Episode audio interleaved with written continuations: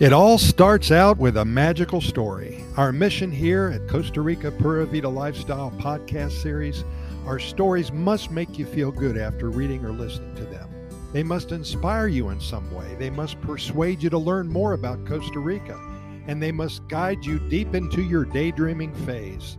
Our stories must energize and stimulate your need to learn more about the Pura Vida lifestyle here in Costa Rica. Let's talk a little bit about poison dart frogs. These brightly colored creatures are commonly found in tropical forests of Costa Rica to Central and South America.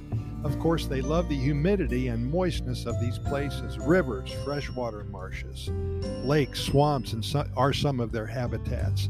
They're called poison dart frogs because of the common use of their secreted toxins applied in blow, dart, uh, blow darts by the Amazonians, the indigenous tribes all around Central and South America. And the level of toxicity of poison dart frogs vary from one species and population to another.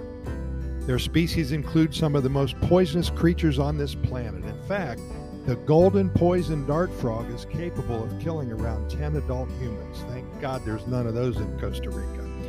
There's about 150 species of amphibians living in Costa Rica, and some of these species include some of the most brightly colored frogs found in the rainforest and national parks.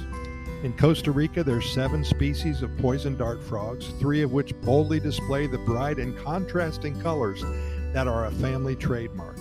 The toxins of these poison dart frogs here are not practically as venomous as their Colombian cousins, but nonetheless, they serve to defend the frogs from predators. An animal that fends, excuse me, that feeds on any member of this frog tribe is going to suffer from violent sickness or death. The lucky survivors quickly learn to avoid anything with the same color pattern. Thus, the bright reds, the blues, the greens, and blacks of the frogs actually serve as a warning to other animals. And a majority of these frogs are usually very tiny. Adults can be as small as a half an inch across, but some can reach two and a half inches. Their average weight is two grams, and these amphibians come in different colors, as we said yellow, gold, copper, red, green, blue, or black depending on where they live.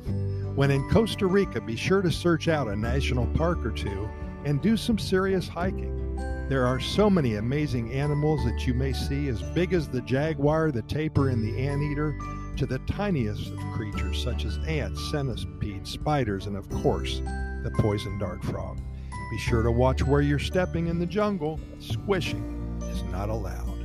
Pura Vida, thanks for listening, and we'll see you here tomorrow, same time.